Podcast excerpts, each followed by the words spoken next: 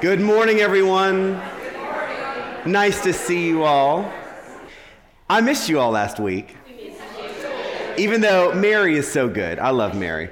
So glad that she was able to cover for me, and I'm glad to see you all today. A few housekeeping things before we get started. We are still relatively early on in our spring semester, and so if you have not gotten your schedule for the spring, please grab a bookmark on your way out. Throw these in your Bibles so you know when we will and will not meet, and when we meet, what we will be covering, which chapters to read ahead of time, right?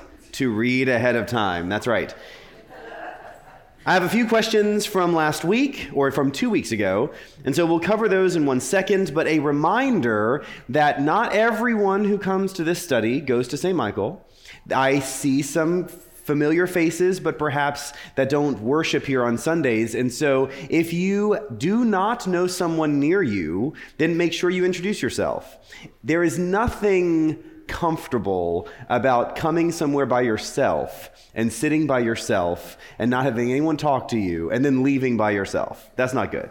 And so if you don't know a person, then they probably don't know you either. So introduce yourself. It's really okay. Everyone is forgiven for not remembering someone's name. So before you leave, say hi to someone you don't know and make a new friend. Let's open with a prayer and we will jump in. The Lord be with you. Let us pray.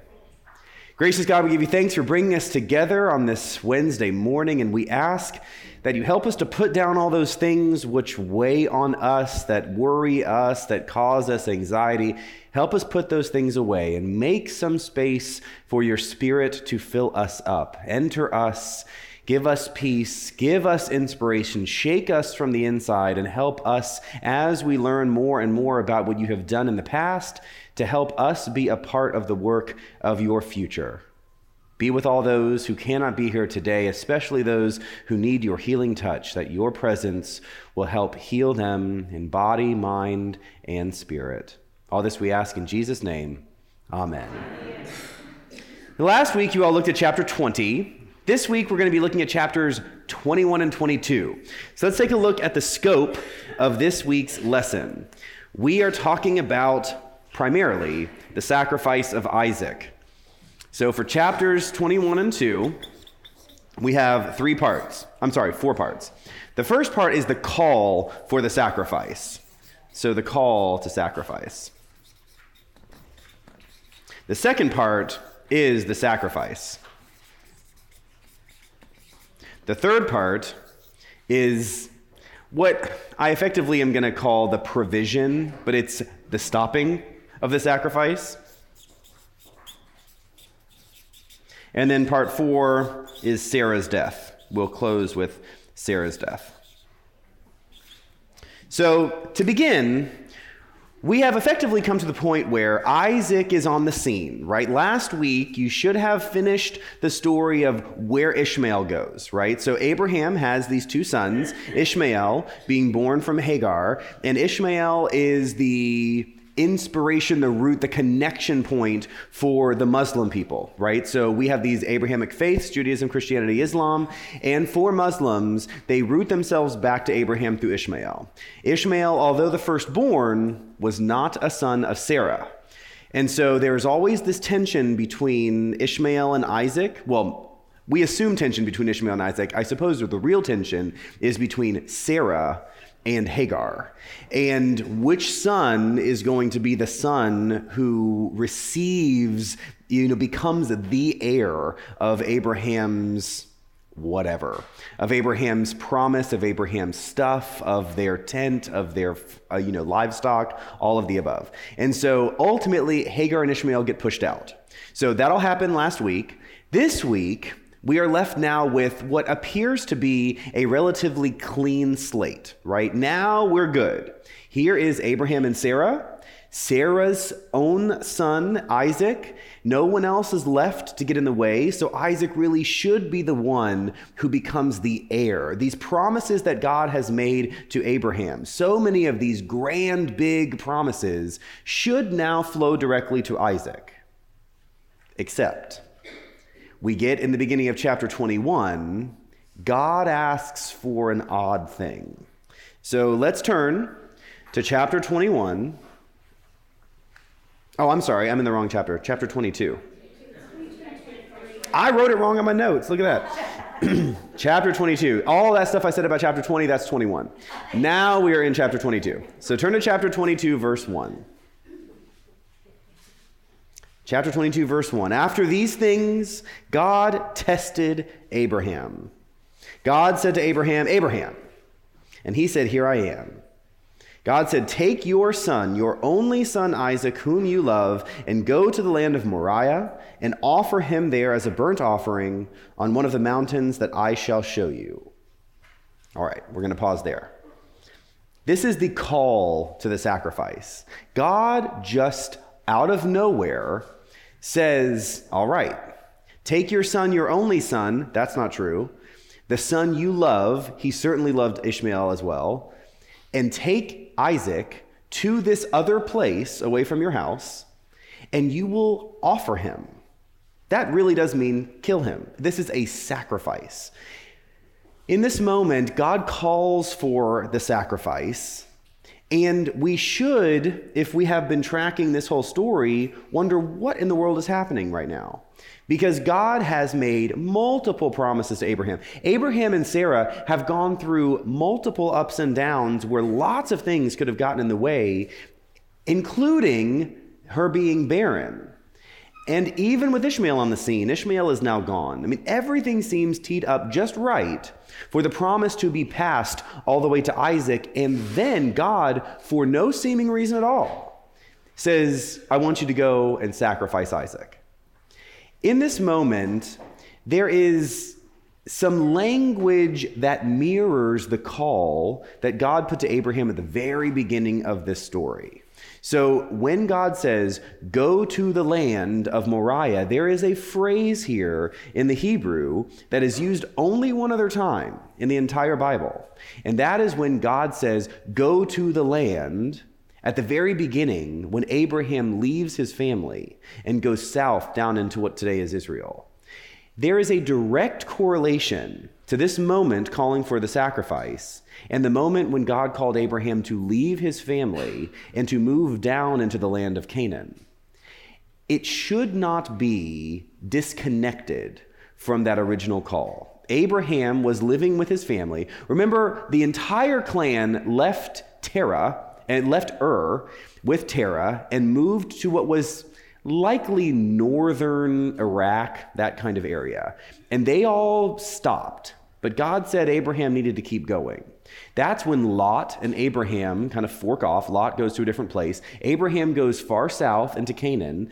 And when he gets to Canaan, people are already living there, which means he's got to go a little bit farther south and settle in an area that is not easy to live in, right? You cannot grow things where Abraham has been living, which is why they begin to raise livestock. That's the one thing that can be done in an area where you can't grow plants.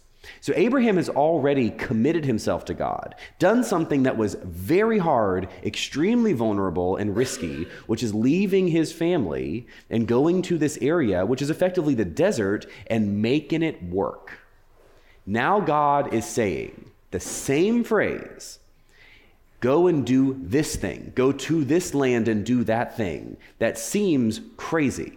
Leaving his family, that was crazy.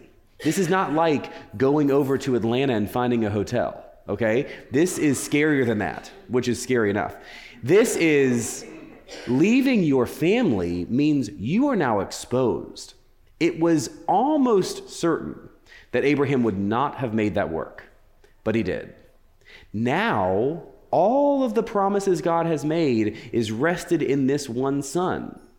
And God's calling him to kill the son now, there is a little note here where it says in verse 1 God tested Abraham. Why is this story being told? Remember our context. The story is being written when the Israelites are in exile in Babylon. They are asking that one big question why do bad things happen? What did we do wrong? How did we go astray? How did God let us be taken out of our homeland? God had promised all these things, everything had come true, and then all of a sudden it was wiped away and they're in exile. There is a sense for the Israelites that they failed the test. So, as they begin to tell these ancient stories, they will tell all of these stories under the umbrella of being tested. And so, it is not an accident that they literally wrote, God tested Abraham. Because for them, Abraham epitomizes the faithfulness that they had lost. And in a way, they are beginning to tell the story of who they want to be again. Right? At some point in the past, they were faithful. They did pass God's tests. Then they failed. But they don't want to keep failing.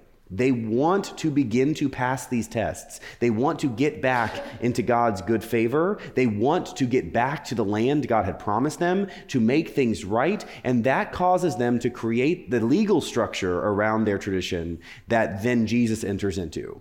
But as they tell these stories, the idea that they put their own patriarchs to the test makes sense because they need to be able to tell the story of how they too, even though they had failed, could actually pass the tests of faith in the future. Does that make sense? Why I say all that is because it is important for us to keep in mind one important question Is God doing this? It is fine if we want to believe that God literally told Abraham, Go kill your son. I want us, though, to be able to hold in tension this idea that the story the Israelites are telling in exile may not be literally the story as it happened. Something happened, and this story was written. But when this story was written, you were talking about a thousand years between this moment and when the story is written. We cannot play telephone down these two pews and get the same story at the end. So just put that into context, right? That there's a lot of people telling a lot of stories over and over and over again before this one gets written down. So, one of the common questions is why would God do this? Why would God want this? Why would God tell Abraham, okay, good questions, but let's ask a better question. Why are the Israelites telling the story this way? Why would the Israelites want to characterize God this way? To what end are they trying to reach? You can't stand there the whole time. Come on in. nope, come on in. That is the call to the sacrifice. So let's jump into the sacrifice itself. Verse 3, 22, verse 3. So Abraham rose early in the morning, saddled his donkey, took two of his young men with him, and his son Isaac. He cut the wood for the burnt offering and set out and went to the place in the distance that God had shown him. On the third day, Abraham looked up and saw the place far away. Then Abraham said to his young men, Stay here with the donkey. The boy and I will go over there. We will worship, and then we will come back to you. Abraham took the wood of the burnt offering and laid it on his son Isaac, and he himself carried the fire. I'm sorry, carried the fire and the knife. So the two of them walked on together. Isaac said to his father Abraham, Father, he said, Here I am, my son. He said, The fire and the wood are here, but where's the lamb for a burnt offering? Abraham said, God himself will provide the lamb for a burnt offering, my son. So the two of them walked on together. When they came to the place that God had shown him, Abraham built an altar there and laid the wood in order. He bound his son Isaac laid him on the altar on top of the wood. Then Abraham reached out his hand and took the knife to kill his son. In this section, I think it is okay for us to say this is nuts, right? It's horrible in so many ways. I mean, what I always, what strikes me in this passage, because obviously we know the story, right? It always hits me when he has Isaac carry the stuff. I mean, that to me is just it, the whole situation here is terrible, right? It is not enough that Abraham would consent to sacrificing his son. He's having his son carry all the stuff for the sacrifice. It's, it's horrible. There are a number of important ideas to unpack here. The first is let's talk about Abraham's reaction to God when God calls for this sacrifice. Think back just a few chapters ago when God said he was going to destroy something else, Sodom. What did Abraham do? Abraham prayed and then began to debate God right? So God said, I'm going to destroy Sodom, they're bad people. And Abraham said, Well, hold on. What if you found 50 people? 50 good people in Sodom, would you spare the whole city? Yes, I'd spare the whole city. How about 45, right? And so Abraham begins to make this deal, and he deals smaller and smaller and smaller, effectively saving Sodom from destruction. There is nothing from Abraham in this story about trying to save Isaac. There is no moment where Abraham says, I'm sorry, can you repeat that? You know, I mean, just like, I'm, Say it one more time. Or can you clarify? Or how about a couple lambs, right? How about my best lamb? You know, how can is there any sort of dealing here with God in any way? Nothing. The way this story is told, Abraham is told to sacrifice Isaac, he does. If this was the only moment where something like that happens in the story, maybe that's just Abraham's character. We know it's not. Abraham has multiple times, in particular, the moment with Sodom, shown that he has a relationship with God. He's not simply taking orders, he is in conversation with God. So, where then is the conversation in this moment? I think it's interesting to note that Abraham's character here is 100% submissive, right? Abraham's just doing what God says. I believe the Israelites are telling the story in this way to really show Abraham's faithfulness. That is the point, right? This story, although for us, Isaac plays a big role. I'll speak for myself, I'll use I language. For me, Isaac matters in this story, right? He is the boy who is about to be killed. But if we really look at the way the story is structured, this has nothing to do with Isaac. This is everything to do with Abraham and with God. Isaac happens to be the one that is being acted upon, but he is a total bystander. This is about what Abraham does when God commands him to do something that is so counterintuitive to everything that is our human condition, and then Abraham's response, which is 100% faithful. That is the point of this story. Abraham, his faithfulness, is really the key to why the story is told the way it is told. For us, it's important to ask what we think of this. We, especially us in America, right? I mean, look, 21st century affluent Americans, we would never do something that we thought we shouldn't do just because someone told us. I mean, we are actually most often the kind of people where the fastest way to get us not to do a thing is to tell us to do that thing, right? I mean, we tend to be almost contrarian by nature in the sense that if we're told to go line up over there, most of us will just say, Excuse me, why? Right? I mean, why do I have to do it that way in this format? We, pay, we don't like being patient. We don't even like waiting. So for us, this is a wildly counterintuitive story. Not only would we not sacrifice our child, we wouldn't even just do almost anything we're told to do. So then, what can this story teach us? I think faithful, blind faith is something that we struggle with because, to give us the benefit of the doubt, perhaps we believe that God is relational and that God doesn't just simply command, that God wants the interaction, wants the reciprocation. I think most of our Christian theological foundation is about this idea that God loves and calls for us to love in return. God does not command that love. The reciprocation matters. Our relationship with God matters. And so we're not really, as Christians, submitting ourselves to just doing what we are told. Actually, we've created a whole theological structure around our intentional, chosen response to God. That really matters to us.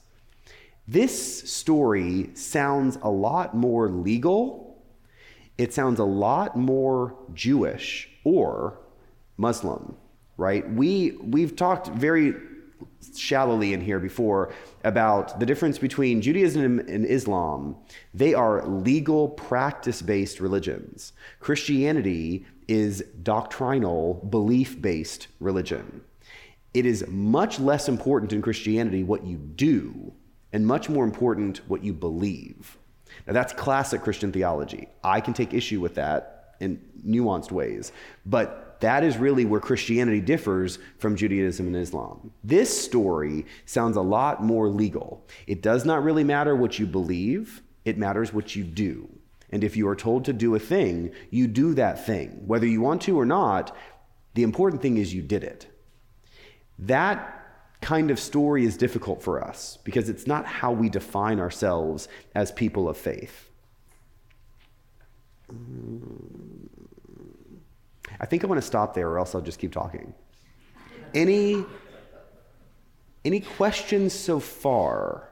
Because obviously we've done part 1 and 2 and there's a third part to the story, so we're going to get there. But before we get to the third part, any questions or desire for a little bit more to be said about a particular facet of what we've discussed so far?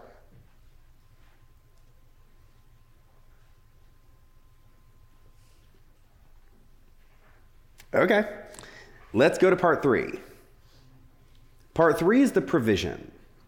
We have had the call to the sacrifice, we've had the setup for the sacrifice, and we have every uh, reason to believe that Abraham is about to go through with this, right? There is no indication that Abraham was just faking it or that Abraham expected that God would not actually go through with this. Abraham has set everything up. He has reached for his knife in order to kill his son.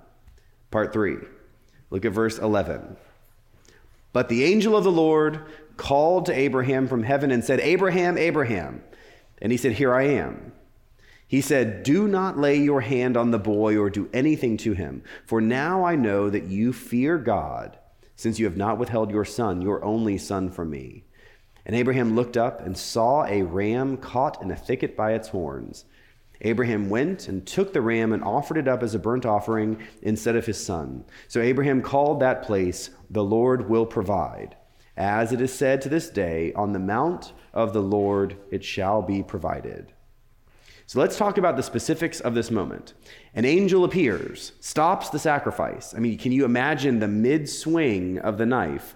Pause and says, Don't do what you are planning to do because you've proven you would. Here instead is a ram. So make the sacrifice to God, but do not sacrifice your son.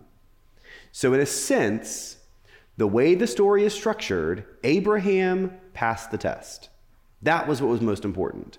Again, Isaac is not a factor here right? Whether Isaac lived or died was not the point of this story. The point is, would Abraham have sacrificed Isaac? Yes, says God, so you don't have to. what in the world do you think the Israelites are trying to tell each other, and then, of course, us, about God's character when they tell a story this way? I am not certain if I would like this story more if Isaac had been sacrificed and Abraham had followed through with what God had said. Because it almost, it almost, in a sense, is worse that God asked Abraham to sacrifice Isaac. Abraham went almost all the way through with it. I mean, to the point of binding Isaac, lifting the knife, and coming toward him only to stop. That's almost worse. And I know it's not really worse because Isaac is alive. But in a sense, what does that do? How about this? What does that do to Isaac? Excuse me, right? I mean, can you can you put yourself in Isaac's position and say, So my dad has me carry the wood up to the sacrifice. And then we have Isaac say, Hey, dad, like, where's the lamb? And Abraham says, Don't worry, it'll be okay. Psych ties him up, and then he's gonna, and then literally the knife is coming, and then he's hearing the angel say, No, don't do that. Here, do this instead. So, what does Abraham do? Like, untie him and say, Here, help me with this sacrifice. I'm thinking Isaac is messed up forever because of this, right? I mean, this is seriously messes with his mind, right? But what if we think about it a different way? Let's think about sacrifice in general. How do people today sacrifice themselves for others? Think about the very thoughtful and intentional way that many, many people today set themselves up to potentially sacrifice themselves for other people. Think people in the military, first responders, public safety officers. There are many people today, maybe not many in this room perhaps, but there are many people in and among us who are of total sound mind. And they make decisions to live a particular kind of life knowing that maybe odds are they won't die, but they very well could, and they are very willing to put themselves in harm's way even to death in order to help save effectively other people, right? Why then couldn't Isaac be like one of them? Imagine Isaac and the way that he was raised. Here you have Abraham, who has been talking to God for years, receiving promises from God for years, finally receives this child that had been promised to him forever. What do you think Abraham has been telling Isaac since the first day he was born? That he's part of this promise, right? God made all these promises with me, my son, and you are the one to help fulfill these promises. Years and years of raising Isaac to believe that God has intended for something unique and special and amazing to happen through Abraham and then presumably through Isaac. Would it be then possible that Isaac believed so much? In this purpose that if God pivoted and said, actually, the promise has always been with Abraham and not necessarily with Isaac yet, and I'm intending something different than what you may have understood, which includes Isaac's death, isn't it possible that Isaac thoughtfully agreed to be the sacrifice that helps fulfill this huge, amazing, cosmic purpose of God? Maybe. How old is Abraham? He's old, okay? And you know, I, I, regularly, I regularly try not to say that certain ages are old. I try not to use that word. I'm pretty sure we can all say once you cross 100, old is okay to say. I think we're all okay. Like if you made it to 100 and you're like, good for you, good for you. Abraham's 100 years old. Isaac's how old? Isaac's probably a teenager, right? He's probably, what, 13 ish, 14 maybe? He's still a boy, but he's not a toddler. He's able to carry this heavy load up a mountain to set this up. He is not a weak little toddler.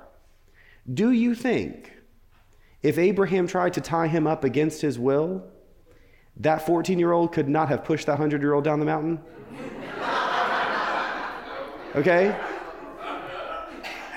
It is easy, I believe, to recast the story that Isaac is not perhaps the victim, but Isaac is, for all intents and purposes, a willing, intentional participant in this moment. And wouldn't that make sense? Think of Abraham's life, what he has done, how he has succeeded, how he has been cared for. He has talked with God, walked with angels, been able to have a baby at 90 why then would this not be part of that story? It's easy for us to take this whole narrative and basically cast it aside as just a ridiculous story that makes no real sense, that was told for some purpose that does not seem relevant to anything that we do today. But I think that's discounting Isaac's participation. This is not just Abraham doing something that seems crazy. I think, or I will say, the way I read this story is that Isaac is in it, and Isaac is willing. Isaac is willing even unto death because there is a belief in God's intention and God's promise that is so, so strong that they have, in essence, no longer feared their own death. Ah, now what does this sound like? This kind of sounds like Jesus, right? We often do not understand what I think the most profound truth of Jesus really is. And that is what we hear in the Bible over and over and over again, which is do not be afraid. I mean, if we distill Jesus down to something super simple, it's don't worry, don't be afraid.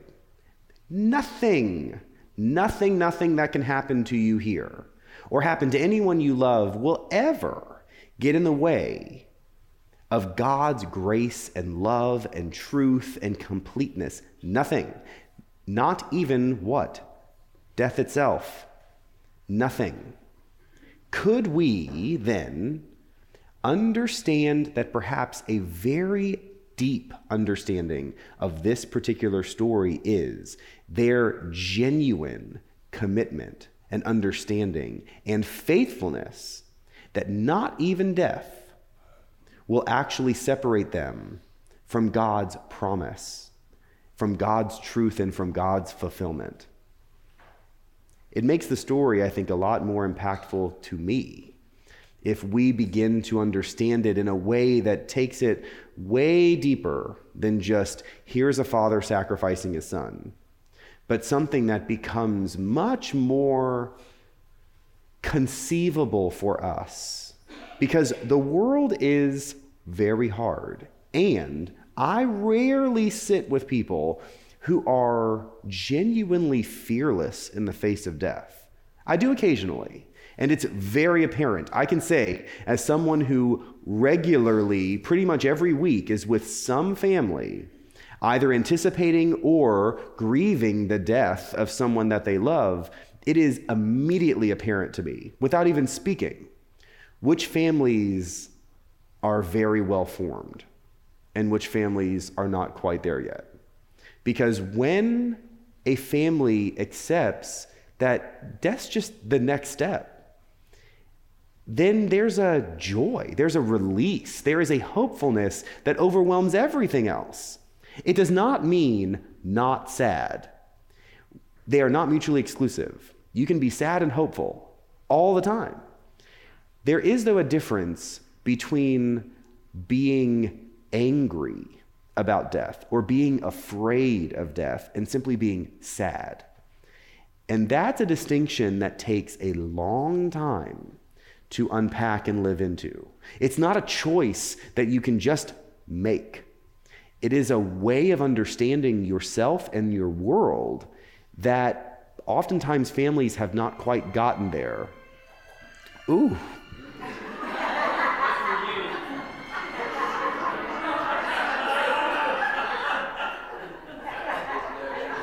Now, you know what?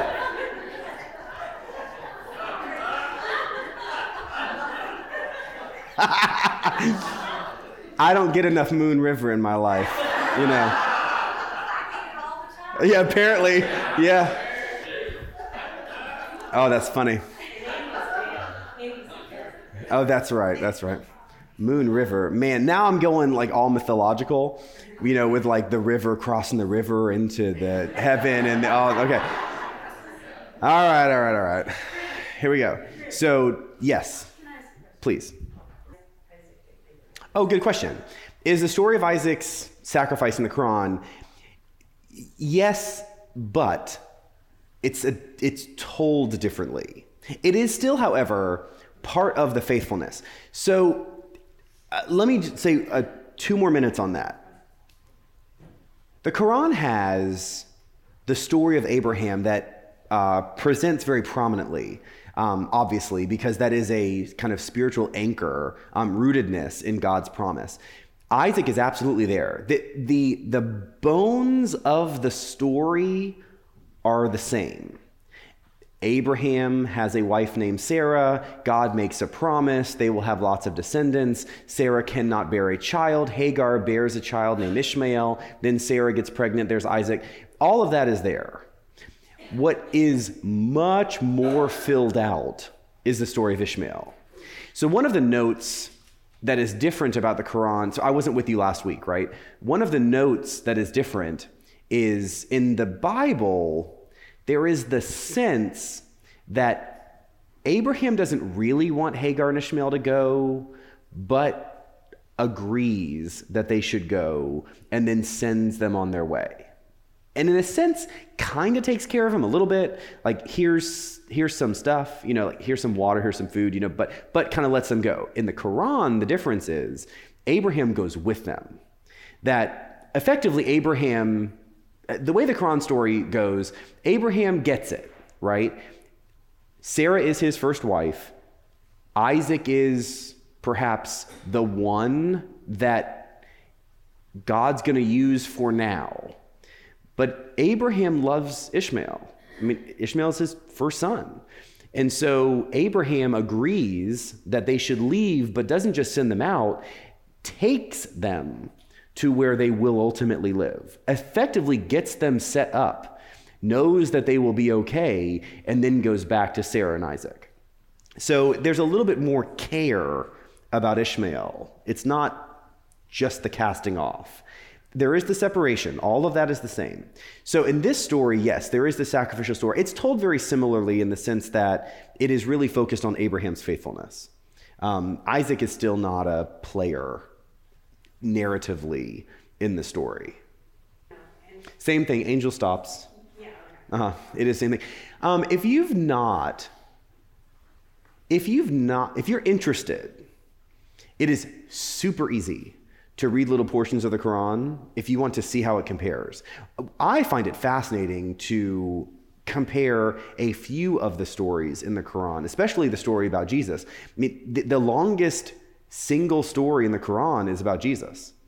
And the only book of the Quran named for a woman is the book of Mary as Jesus' mother. So, I mean, it, it's prominent. And the stories are similar, not the same. And so, a decent reader of the Bible would be able to pretty easily identify where the narrative is tweaked a little bit. Um, and there are ripples of those tweaks for sure. But like I said, kind of the spine or the skeleton of the story is pretty similar. You, oh, you're talking about like a suicide? Yeah. no. No. Um, so this would not be a story used to validate suicide attacking of any kind. No, not the story. Okay, good question. So, how about fear, not just faithfulness? So, let's look back at what is literally written in the Hebrew. If you look at verse 12, when the angel appears to Abraham, what does the angel say? Now I know that you fear God. So, yes, I think I, am for sure contextualizing this, right? Part of what I want to do here is sort of twofold. The first is I want you to know what is there right? I do want you to know what is actually there in the story because there are, well, we'll start there. I want you to know what's there, what is and is not. And I want you to take what is there and begin to thoughtfully interpret it. This is key for us because knowing the Bible is critical. Episcopalians most of the time don't know the Bible. And so I want you to know what is there and what is not there, which, by the way, what is not there is almost most important. Because oftentimes people say, well, the Bible says, and I promise you, at least one out of every three times someone says the bible says i know that bible does not say that. I mean that was that was like dante or something right? I mean so it's important to know what is and is not there. The other thing though is that this is all interpretive you can absolutely interpret this story multiple different ways and from a just rational perspective the interpretations can be sound this is a pretty simple story. You're talking about a few verses with very little dialogue, very little detail of action, which means the simpler the story, the easier it can be interpreted in many, many different ways. I want you to hear mine. You do not need to agree with me, but I want to ask questions out loud that I ask myself to try and wrestle with how, I be my starting place when reading the Bible is that I can get something from it. When I read a story like this, it is harder because I do not know at first what I am supposed to get from this. Because I will tell you what I don't think I would do is agree to sacrifice my child. Okay, so then what am I doing here, right? Should I? Like, we could easily read this, que- read this passage and say, should we be willing to do that? That is when I think the context matters to make sure that we know who, who was writing the story, when, and where. Because I don't think the point is to convince people to be willing to sacrifice their children. That's actually not what, is, what they're attempting here. It really is about Fear is okay. Fear and faithfulness is very similar. And then how one lives into what would be faithfulness of purpose. So for me, where I land is do not fear death. Death as the archetype of the great fear of our human condition, right? Well, if we don't have to fear death, then we don't have to fear anything else. And so if we're not fearing death anymore, then in a sense, the sacrifice no longer becomes the central action of this story. It's really about being willing to fearlessly do whatever we're called to do. Uh, it's still messy because I think every one of us, anyone who's ever had a child, right? You would, uh, we talk about who thoughtfully places themselves in situations where they may have to sacrifice for the good of others. And I think almost anyone who's had a child gets that they would do that for their child, right? Um, so I think there is something so, what is counterintuitive here is that the parents being told to sacrifice the child. If this story flipped itself, and Isaac was told to sacrifice Abraham, and then they went through the whole story to the point of about to do it, the angel stops them. To me, that story is actually different because then I can easily put myself in Abraham's shoes and say, if there was a point at which I thought somehow me giving myself up for my child was a was supposed to happen, that at least makes sense. Like, I don't necessarily want to like throw myself on the on the sword, but I get that. There's something more natural about a parent dying, right? Not a child.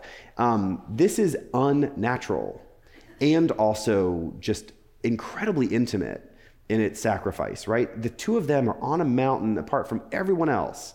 So there is no other thing here to distract them. It is just the two of them. And that's intense, intimate, personal, vulnerable, all of those things, which is why I think Isaac, for me, matters so much in the way that this story is interpreted. Because the assumption is Isaac is somehow victimized. That is okay. I think to read Isaac as a victim is an accurate interpretation. I just think it's better than that. I think there is something more to the story if we go just a little deeper that to me makes the story much richer as a teaching for me right now in my life. Okay, knowing that we have about 10 minutes left, keep questions coming. Um, I want to grab this last sections that we're ready for next week. Speaking of not being afraid of dying, Sarah dies. So let's look at chapter 23. First few verses of chapter 23. Sarah lived 127 years. This was the length of Sarah's life. And Sarah died at that place near Hebron, in the land of Canaan. And Abraham went in to mourn for Sarah and to weep for her. Abraham rose up from the bedside. I'm sorry. Abraham rose up from beside his dead and said to the Hittites, I'm a stranger and an alien residing among you. Give me property among you for a burying place, so that I may bury my dead out of my sight. The Hittites answered Abraham, Hear us, my lord. You are a mighty prince among us. Bury your dead in the choicest of our burial places. None of us will withhold from you any burial ground for burying your dead. There is a, we'll pause there. And so that's the context for the end of our lesson today. Abraham and Sarah have been through a lot. Sarah dies at a very healthy old age, and Abraham wants to bury her well. Abraham wants her to be buried, it says out of his sight. The way I read that is, you know, not in my backyard, but I need her to be somewhere near, right? I want her to be buried well. So this is not just dig a hole. This is something that will memorialize her in some meaningful way. And we get that. I think that for most of human history, we liked the idea of if we could afford it, if we were perhaps important enough, we could memorialize our dead. My guess, well, that's not my guess. Um, if I if I could put a stab at it, I bet one quarter of the people in this room know with enough detail how they want to be buried and what they want to have happen when they die that it is actionable. And by actionable, I mean you've actually made at least a somewhat kind of detailed plan. I say about a quarter because that's about how often we engage a family where they seem to have actually understood that they will all die. By the way, we're all going to die. So, part of what I want for us to think about as we read this passage is accepting without the fear that none of us make it out of here alive. So, if you have not actually said what you want to be done when you die, take this as an invitation to do that. Because there is nothing that is better for a family in the first couple or three days after you die than they know what you want. There is no other gift you can give them. All the estate stuff that you've probably detailed very well, that comes later. When they are sad that you have died, if there is a little sheet of paper that says you want these two hymns and this verse read and you don't want doves, that is the best thing because what is this what is the worst part about any funeral planning is when family members, often children, but sometimes siblings of the dead, begin to argue about what the person who died would want. Don't do that to people. Don't do that. You tell them, right? You go write it down somewhere, put it in your wine bottle or stick it under your pillow or whatever. do something that says you like this and you don't like that. Sarah has died, and Abraham wants a chance to bury her well in a way that he can then remember her. So he goes to the Hittites and asks them for land. This is an important thing that is true and consistent throughout the whole story. Abraham's not from here. Now, Abraham may have lived here for decades, but as you know, I mean, you, y'all, you know, if you're not from Texas, you're not from Texas, right? You may have lived here for 80 years, you're still not from here, right? So we know how this is. The Hittites, in a sense, provide this very sweet support for Abraham. They, in a, in a way, create an anchor, a root for Abraham and his family to be from somewhere. The Hittites are a group of people who, eh, archaeologically speaking, really base themselves in what would today be Syria. So, this is a little north of Israel, south of Turkey. The Hittites, however, are somehow farther south than that right now. Because where Abraham is, is if you think geographically, um, if you've seen a map of Israel and the West Bank, you know the West Bank looks like a little kidney bean? Um, there's a little, a little nook in the center of the West Bank on the west side that is Jerusalem. Jerusalem is in that little nook. Bethlehem is just south of Jerusalem, and Hebron, or Mamre, is just south of Bethlehem. So there is a place. Abraham, by the way, will be buried in the same place. We do know where that burial site is. That is a real place. You can go there and you can see the burial site of Sarah and Abraham. Sorry, excuse me.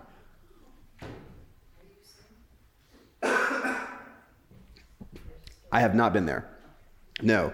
Um, I actually, I'm not entirely sure why I haven't been there. I, it's not intentional. Um, we've just never gone. But it's near Jerusalem, not too far. And the Hittites would have been a little farther away from where their general normal area was, but they are a real group of people. We will see the Hittites come in and out a few times in our story. Um, the Hittites were one of the local groups that challenged Egypt to some land around the time of Ramses II. So think about Moses. So the Hittites are there when the um, Israelites are coming out of Egypt under Moses. The Hittites also come back again as a major trading partner with the um, kingdoms of Israel and Solomon. It's interesting to put make that note because not every group around Israel during the kingdom period were friendly, but the Hittites were. It's very likely that as they tell this story, there's almost a nod to the Hittites as being friends because they would have historically, recently, historically, like within a generation or two, have been a friendly trading partner with the Israelite kingdom prior to the exile. And so there is no reason to mention them at all in this moment, except that maybe it's just a way of remembering or memorializing that the Hittites were a group of people who have historically been friends to the Jews, to the Israelites. So Abraham goes, buries Sarah. We can visit that spot today. And ultimately, Abraham himself will be buried with her in this spot. When your family is buried somewhere, that does make that place home right? I mean, that's a, that's a real thing. If you are a transplant somewhere and then you choose to be buried there, there is, in a very real sense, a statement saying, This is my home. Maybe I wasn't born here or raised here, but this is where I will be. Whether that's an interment or a burial or even a scattering, that's a place that is important to you. And so Abraham has Abraham's not dead yet, but he's getting there. And so Abraham and Sarah have, in a sense, made this huge journey, ups and downs in many different ways. They have found themselves in this land. God promised them this land, but remember when we started the story out, I said that even though Abraham receives the promise, Abraham is not going to receive the land. Abraham's descendants receive the land. They receive the actual fulfillment of the promise. Abraham just gets the promise. And yet, it's good enough for him to choose to be buried, to bury his wife, and ultimately to have himself buried in this land because the promise is good enough and his faithfulness, perhaps, is good enough that he knows that his family will, at some point, one day in the future, be there for good. Thank you all.